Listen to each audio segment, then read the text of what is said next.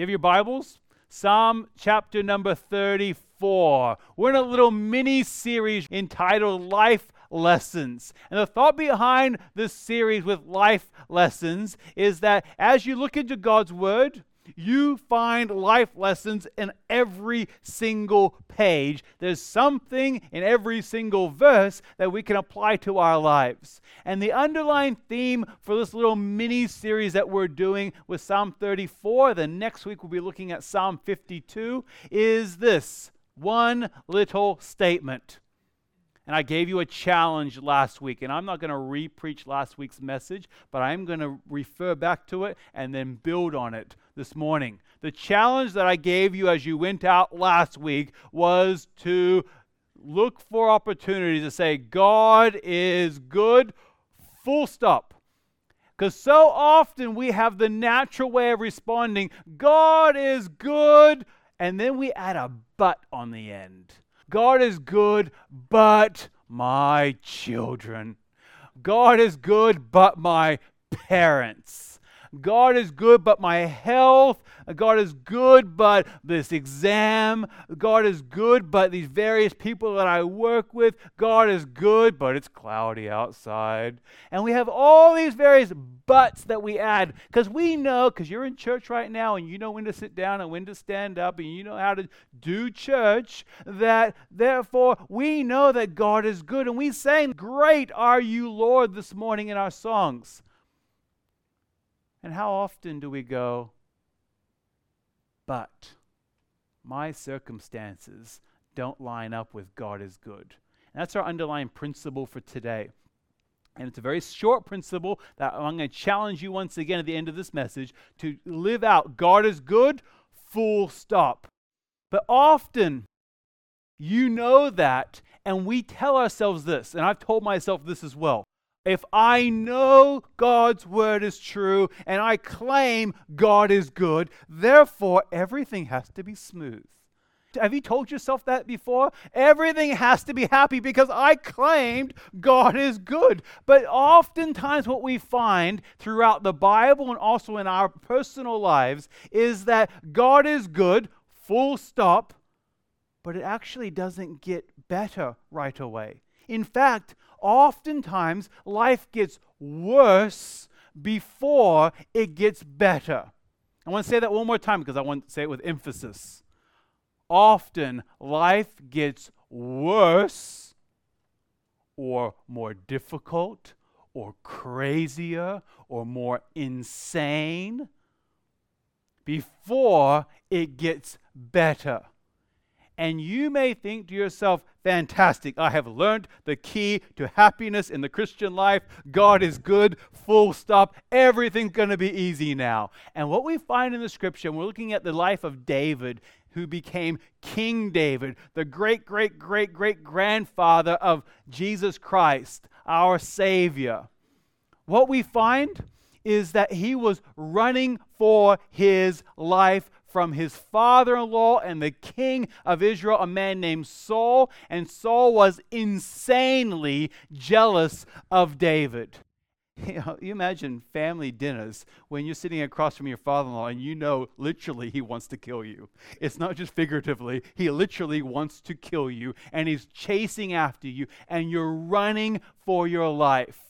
And it says in 1 Samuel chapter number 23, verse 14, and it says, And Saul sought him every day, but God did not give him into his hand. So the question of this morning is how do I remain sane in an insane world? How do I, sometimes you may say, how do I kind of just become sane in an insane world? And in this passage in Psalm 34, I'm going to give you a brief summary of what we talked about last week, and then we'll get into some positive new content this morning. But we're going to go through some difficulty here. We're going to see some things get worse before they get better. In Psalm 34, if you were just to read that psalm without any context of understanding where it's from, you would read verses like verse number 8, where it says, Oh, taste and see the Lord is good. And you would say, David is going through an easy, happy time in his life right now. Everything must be smooth. All the, because he, he, had multiple wives, all his wives were, were getting along well, and all the kids were happy and healthy, and all the bills were paid, and it was only ever sunny outside. But that's not reality at all. What we find in this passage is that in the context of, of this Psalm, Psalm 34, is that David is literally running for his life. He ran away and he ran toward a city named Nob. And this city was a city that, that held priests, or this town has a priest, and it was a priest named Elimelech. And the priest Elimelech knew David by reputation because David was the king's captain of the guard. He was the chief bodyguard of King Saul. Yet King Saul was jealous and wanted to kill him. Very weird dynamic in that family. David ran towards Elimelech and into this town of Nob, and he ran to the priest, and the, the priest offered him bread from the holy bread because David was very hungry. He offered him a sword that was the sword of Goliath, that David had killed Goliath, and he gave him back that sword. And then Elimelech said, God bless you and go, because David had told Elimelech that he was on the king's business.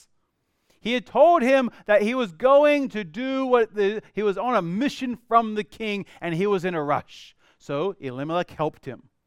And then David went off to the city of Gath and he acted like a literally a madman because he ran into the town where Goliath had grown up. Goliath, the giant, the hero of that town, David had killed, and he runs in there to spare his life, carrying the very sword of the man that he cut, he cut Goliath's head off with that sword and the people look at him like we're going to kill you. And so david acted absolutely insane and the people uh, the king said do i lack madmen that you brought this man to me? And he literally says get him out of here. I, I have enough crazy in my life. I have enough insane in my life. And he ran away to a cave called adullam. And in this cave david was hiding and he was running for his life. And if you notice typical crazy invites more crazy. When you're going through a difficult time, have you noticed that it's not just one difficulty, not just one insane thing that takes place? They always they don't just come in threes. That's just, that's just they just people just say that. They just come and pile on. And David began to be surrounded by people who were, as it says in 1 Samuel chapter number 22, verses 1 and 2. And David departed from there and escaped to a cave of Adullam. And when his brothers and his father's house heard it, they went down there to him. And everyone who was, and here's the people that he was surrounding himself with real, positive, encouraging people. Those who were in distress, and everyone who was in debt, and everyone who was bitter in soul gathered to him, and he became commander over them. And there were with him about 400 men. David was joined by more crazy, but at this time he was safe. And that's when he begins to write Psalm 34. He was giving counsel to these 400 men who were in distress and in debt and bitter in soul. And he's giving them wise counsel. He wasn't bemoaning the fact that he was running for his life. In fact, he writes a very positive, encouraging, challenging psalm in Psalm 34. And he gives us some life lessons and last week we looked at two different life lessons. And this morning we're going to continue on, but I'm going to give you a little bit more background because things actually get worse before they get better.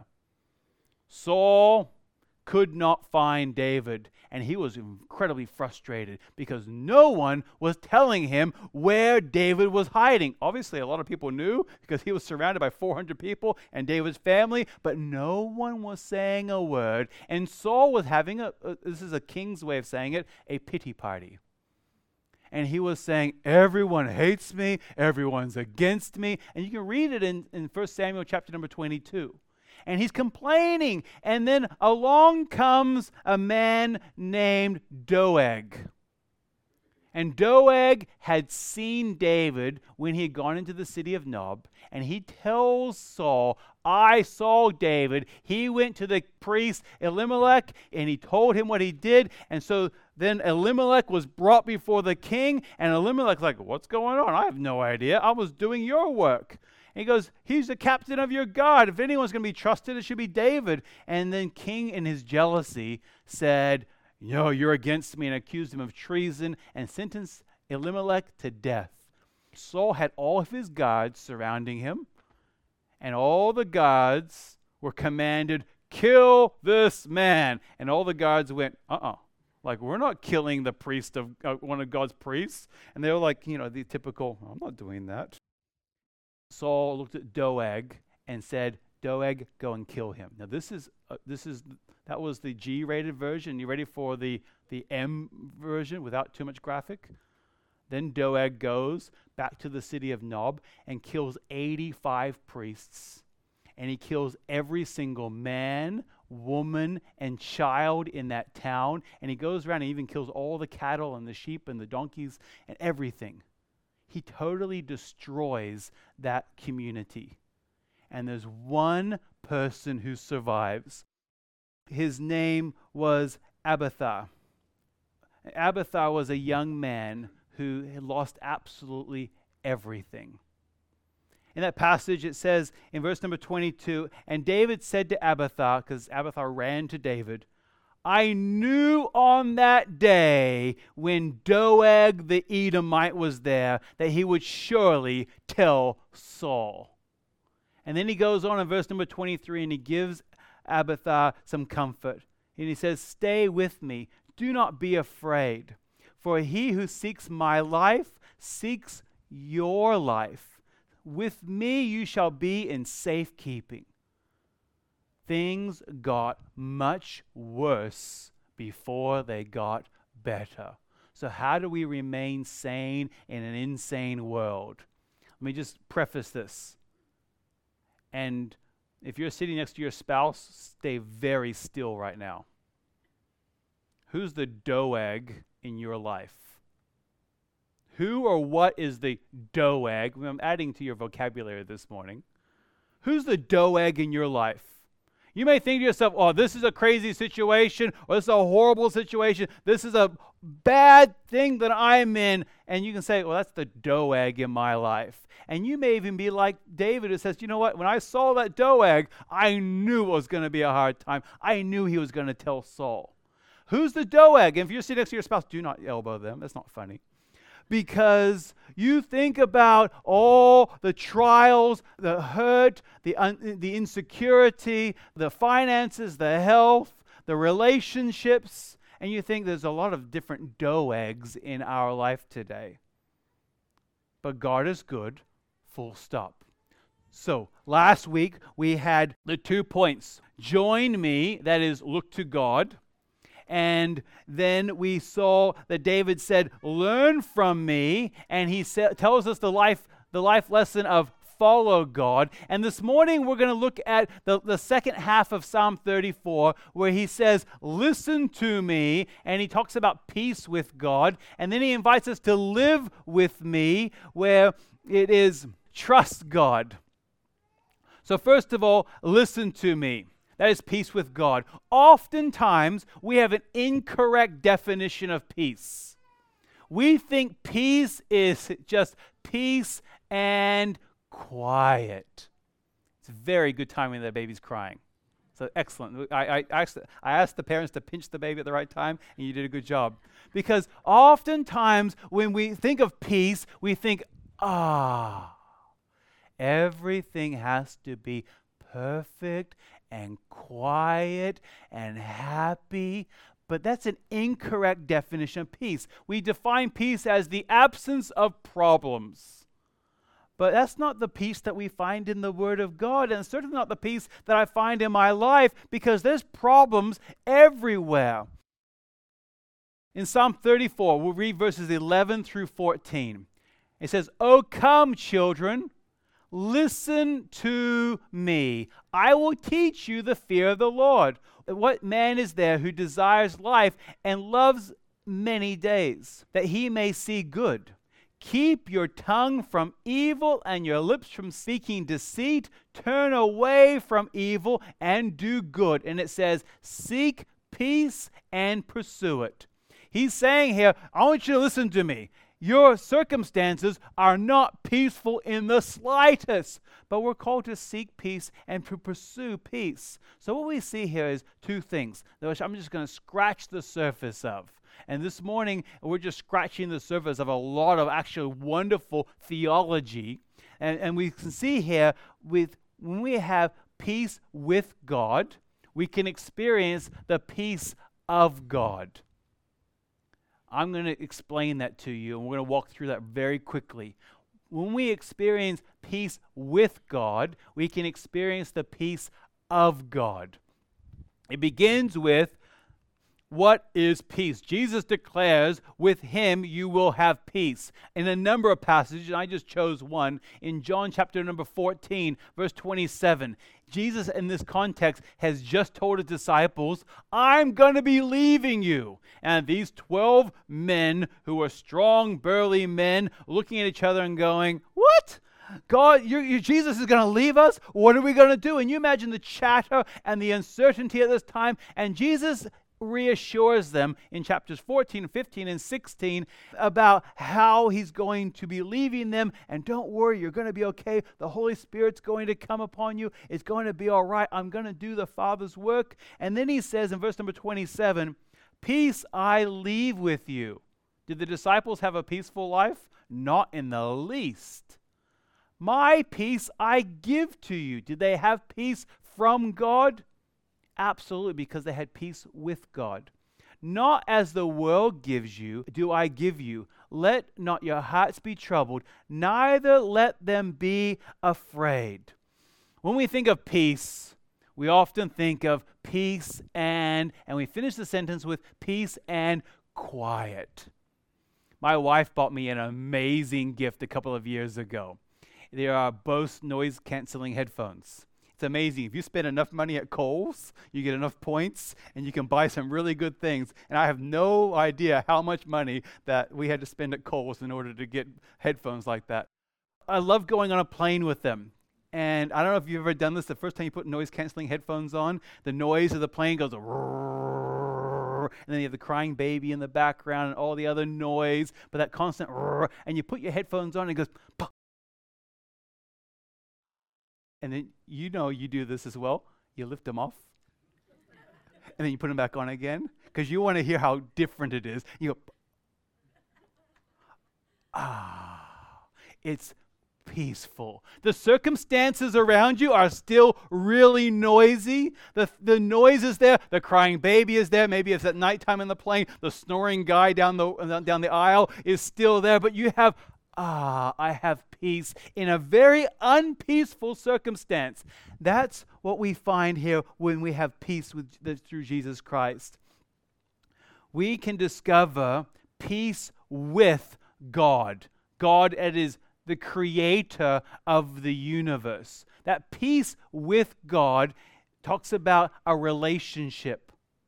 A relationship that God started people often have, they think, well, I have no relationship with the creator of the universe. How can we possibly know God? But you see, God took the initiative. God wants to know who you are. God knows who you are, and He still says, I love you. And he still says, I want a relationship with you. God, the creator of the universe, says, I know you, I love you, I want a relationship with you. Therefore, I've sent Jesus Christ to earth.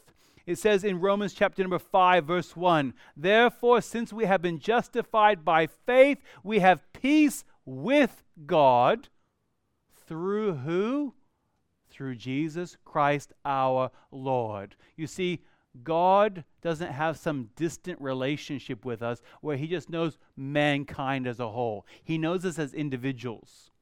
As a child growing up, I got into basketball cards, the NBA basketball cards, and over the course of years, I collected hundreds, if not thousands, of the cards. And the really good ones are in the folder. And if you grew up in the 90s like I did, maybe you still have the cards in the little sleeve in the folder. And somewhere around, I'm saving them, hoping that one of them you know, pays off my house. And then the, the ones that you don't really care about that much are in the ice cream containers. And you have piles of those. And you, we would trade them. And we would say, oh, I'll give you this player for this player. And what we would do is we would turn them around. On the back of the card, the, the front, we had the picture, the back, you had all the statistics. And you'd work out how good this player was compared to that player. Well, he's not, no, this player's worth more than that player. And you get different books that would tell you the value of the different cards. And majority of my cards were five cents. We knew about the players. But did I know them? Not at all. Do they know me? Not at all. I knew about them. And that's the real difference. When we have peace with God, God doesn't just know about you in a sense that He knows humans exist, He knows you as individuals. He knows every bit about you, your good and your bad. And He knows your triumphs and also your weaknesses. And He says, I love you. And you're going to, ex- you can experience peace. It says, peace with God through who? Through Jesus Christ. When Jesus Christ came to earth, He came to earth so we could have peace with God, the creator of the universe. We found that peace when Jesus Christ died on the cross for our sins, being the perfect, sinless sacrifice sacrifice for our sins. Later this morning, we're going to remember that through communion, through the blood that Jesus shed, was represented by the juice. And the body that was broken on the cross for your sin and for my sin is represented by the bread. And what we see throughout the Bible is the anticipation of Jesus Christ. And then we see Jesus Christ come to earth and die on the cross. And then we have the response of how we're supposed to respond. We're supposed, to respond to, the, to God's offer of salvation and forgiveness by placing our trust upon Christ as our Savior, accepting that free gift of salvation. No one can do that on your behalf, that you must be done yourself. And the benefit of that relationship with God, that peace with God, is that in the difficult times, when the noise of the world and the uncertainty of the world come around us, we can go through those difficult times experiencing the peace of God. That's the second point there. We have the peace with God and then the peace of God. It says in Philippians chapter 4, verse 7 And the peace of God which surpasses all understanding. That right there, when you hear the news, when you get that phone call late at night that none of us want to receive, and you hear that horrible news of a loved one passing away, the circumstances are dire the tears flow naturally, but you have a peace. That's what this is talking about the peace that passes all understanding. I sat with families, and as many of you probably have too, who've gone through grief. You've heard news. Relationships have broken up. Children have gone wayward. How do we go through that? It's the peace that passes understanding will guard your hearts and your mind, not in yourself, what does it say there? In Christ Jesus. That's the miracle of peace. Through the traumatic situations that we all go through in life, the crazy, insane things that we experience in life, we can experience the peace of God when we have peace with God. So, the, the natural question I must ask you is Have you accepted Christ as your Savior? Do you have peace with God? You can do, take care of that right now where you're seated. You can have a conversation with God, talk about your sin, and, and ask God to forgive you of your sin. Is Jesus Christ really God? Did he really come to earth and die on the cross for your sin? Did he really rise from the dead? And if so, that changes everything. And I believe with all my heart that he did. If you'd like more help at the end of the service, you can come and speak to myself or Pastor Larry, or you can fill out a connection card and place it in one of the bags, and we'll make an appointment with you early this next week, and so that you can know peace with God. So that later on you can experience the peace of God. And that leads us into this last part. That is the live with me. The live with me is the trusting in God. That's the now what. How are we now to live differently as a result? Because we have peace with God and the peace of God. That means we're going to live differently as a result. And David here invites these 400 men who were in distress and in debt and in bitter in soul to live with Him, and in a real practical way, saying, let's live differently. Let's start trusting in God. And it says in verses 15 through 22, it says, The eyes of the Lord are toward the righteous, and his ears toward their cry. The face of the Lord is towards those who do evil, to cut off the memory of them from the earth. When the righteous cry for help, the Lord hears and delivers them out of their troubles. The Lord is near to the brokenhearted and saves the crushed in spirit. Many are the afflictions of the righteous, but the Lord delivers him out of them all. He keeps all his bones, not one of them is broken. Affliction will slay the wicked, and those who hate the righteous will be condemned. The Lord redeems the life of his servants. None of those who take refuge in him, that's trusting God, will be condemned. God is good. Let's replace that but with a truth. Rather than saying God is good, but Let's start living differently and let's finish that sentence with God is good and start claiming and naming some of the wonderful theologies that we find in the Word of God. So I'm going to give you three very quick theologies. None of this, if you've been in church for a while, is new to you, but maybe you're learning this for the first time. And if you're learning this for the first time, I hope this replaces the but in your sentence and you can now claim and see the promises. First of all, we see in this passage that God is good, God knows you. He sees you and hears you. In that passage in verse number 15, it says, The eyes of the Lord are toward the righteous, and his ears toward their cry. He's saying, I see you and I hear you. And it's not just because you're noisy. He says, I know everything. The theology behind that, the theologians have given that the word of God's omniscience. God knows everything. He is all knowing. So you could literally say, God is good, God knows everything. Replace the but. We can go on and see in the passage in verse number 18, it says that God is near us.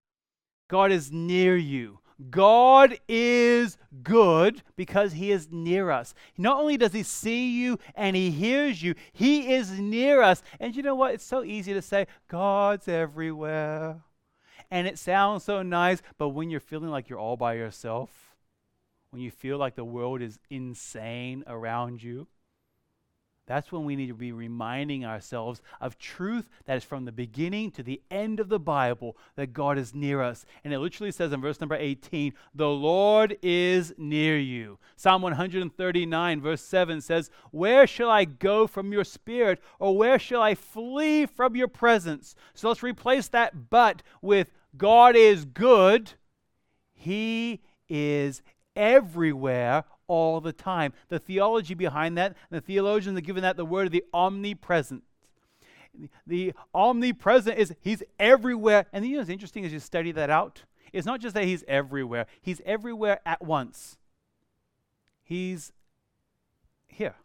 He's everywhere. He knows absolutely everything. He sees absolutely everything. He's all knowing and he's everywhere at once. So when you have that passage where it says, Where shall I flee from your presence?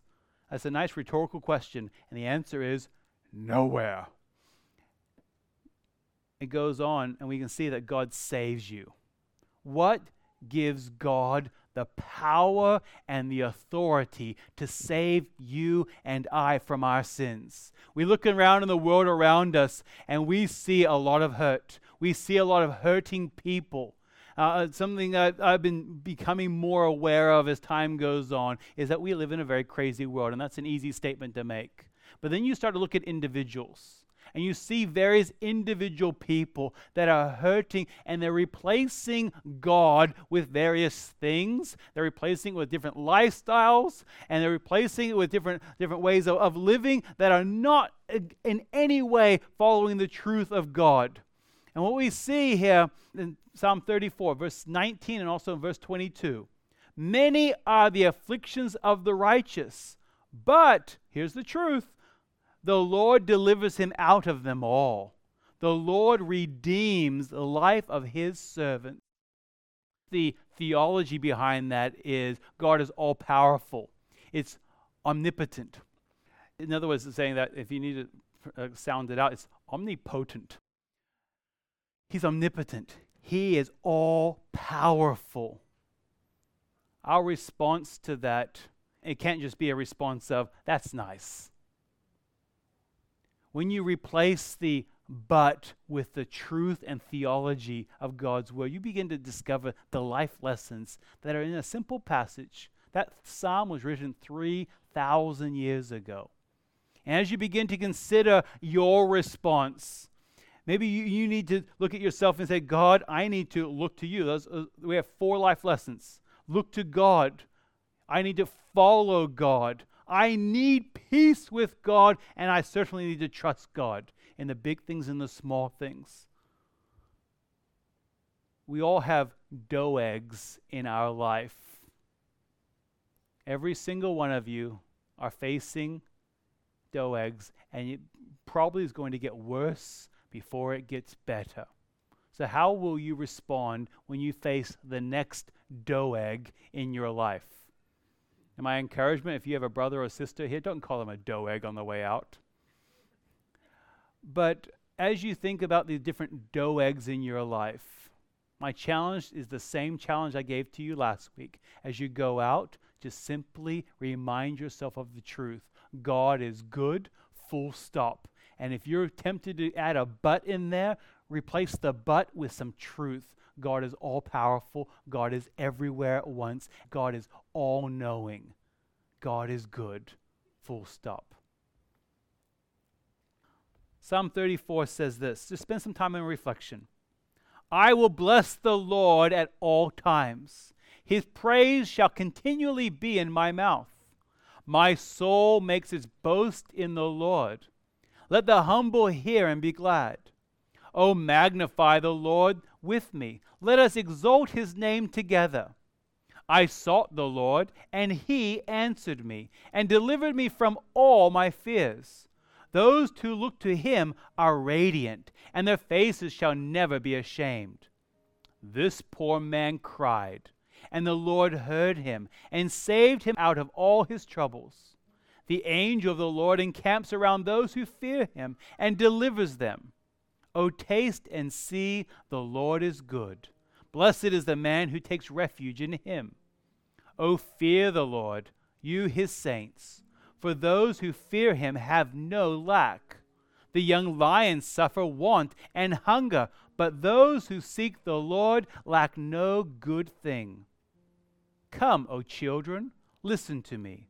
I will teach you the fear of the Lord. What man is there who desires life and loves many days, that he may see good?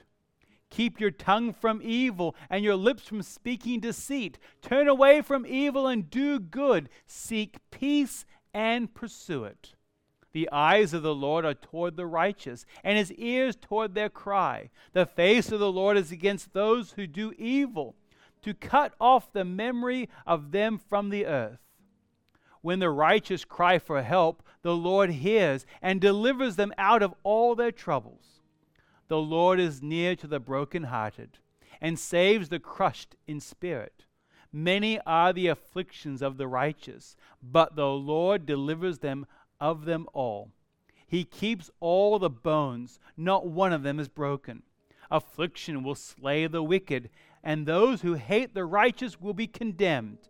The Lord redeems the life of his servants. None of those who take refuge in him will be condemned.